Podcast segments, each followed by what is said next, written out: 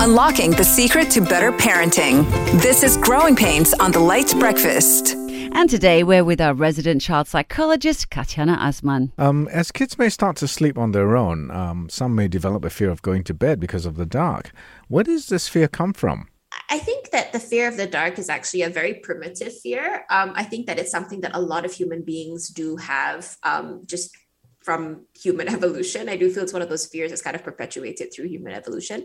Um, so fear of the fear of the dark is something that is extremely common with kids, um, very closely linked to fear of being alone. So you will see some kids who are quite comfortable or quite or a lot more willing to um, sleep in a darkened room if they have company right? Um, so if mom and dad are with them or if they're in mom and dad's room, but when they're by themselves, coupling with that darkness, it's something that is extremely terrifying.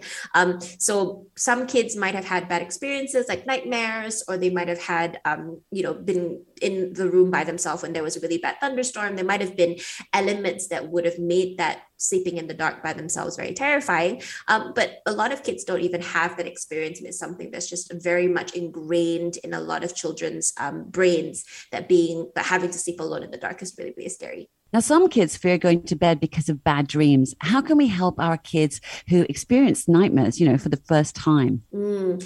I, I think night terrors or nightmares are extremely difficult for kids because obviously it's not something that uh, we can really control where our brain goes when we're asleep, right? Although some um, would, or some, you know, mental health practitioners would argue that, you know, sleep is very much a um, or dream specifically is very much an exaggerated form of elements that we deal with when we're awake So it's kind of like how our brain uh, processes information in our subconscious that we didn't have time to deal with during the day. So while you might not be chased by monsters in your daily life, right, there might be certain fears that might not have gotten addressed, and so it manifests as monsters in your sleep, and that's why it's coming up when you're when you're um, having a dream.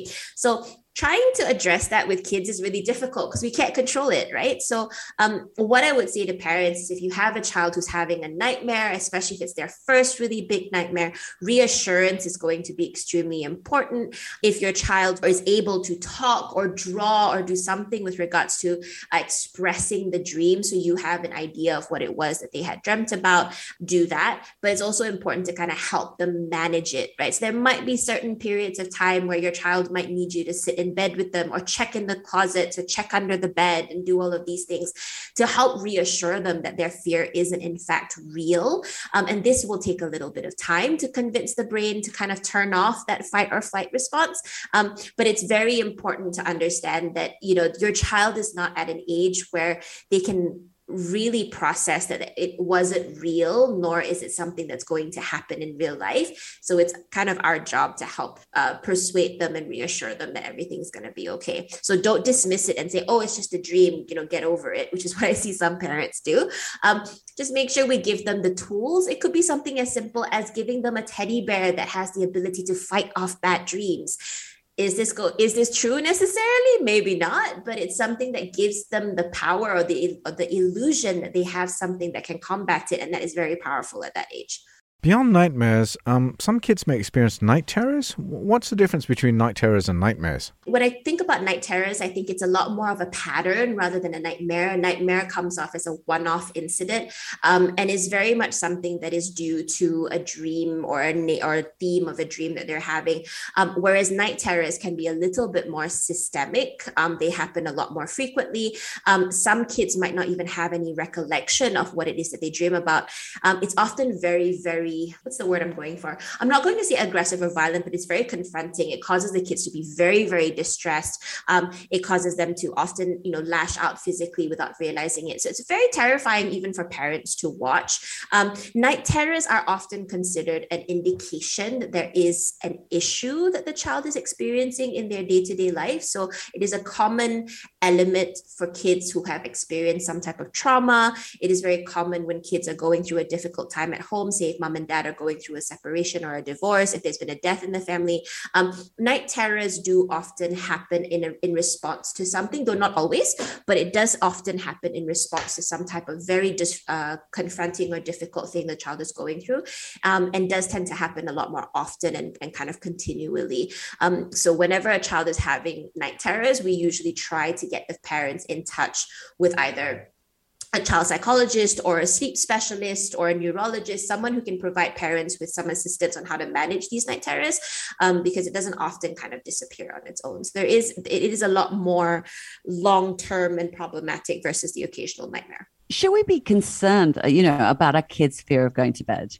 Mm, when it prevents them from going to bed, right? So some kids would avoid going to bed at all costs. Um, some kids will also create such a scene because they're so terrified of going to sleep that they need a lot of reinforcement. They might not want to get out of mom and dad's room or get out of mom and dad's bed. Um, they'll get very emotionally distressed over the idea of going to sleep. So when you're seeing sleep become something that is very, very challenging, right, to the point where your child is either having a sleep, you know, going through sleep deprivation or having a sleep deficit because of their fear of sleep, then definitely something want to look into because unfortunately, sleep is extremely important, not just from a physical perspective where it's helping them develop, but also from an emotional perspective.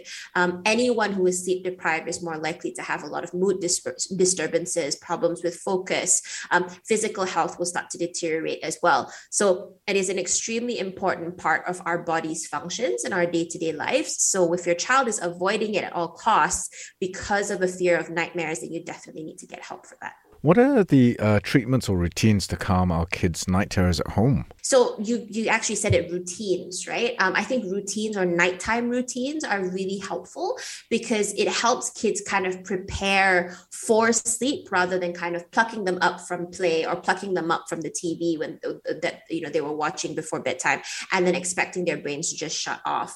Um, that's probably going to be a huge battle for you. So I like kind of making a bit of a routine one and a half to two hours before you would like your kid to be tucked in bed. Um, and these can be time, this could be sort of, you know, one-on-one time that you have with your kid, read them a book, you know, do something really calming, you know, you can settle them in for a bath, put them in their PJs.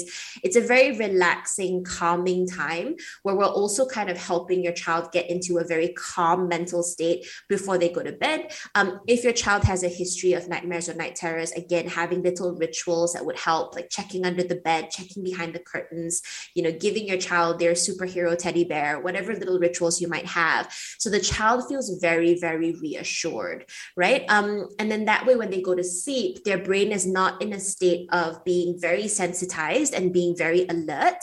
Um, and that will put them, that will, you know, guarantee a better night's sleep than if you kind of just expected them to switch off immediately. So come up with a routine. The internet has a lot of really good resources on how to set up nighttime routines for kids depending on how old they are.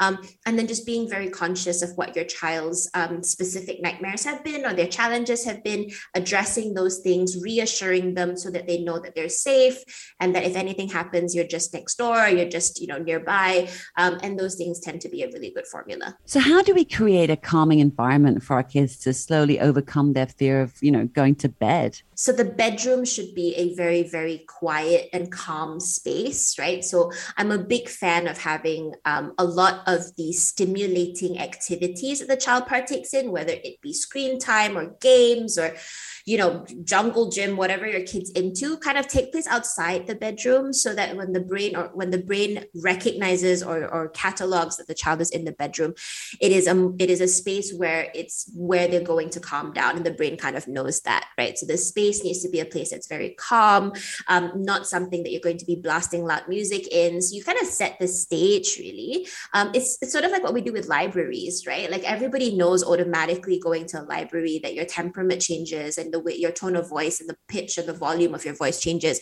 because it's been programmed in our brains that you don't do anything loud and stimulating in a library. And moving forward every single time, your brain kind of shifts into that mode. And it's the same with sleep. And so if you have your child constantly playing and kind of mucking about in the bedroom during the day where they're being loud and being creative and constructive, all good things, but not exactly things that can exist in a space that when the sun goes down, I'm supposed to know that it's quiet now, right? So best to kind of shift those things outside the bedroom door, even if it's just in the hallway or in the living room.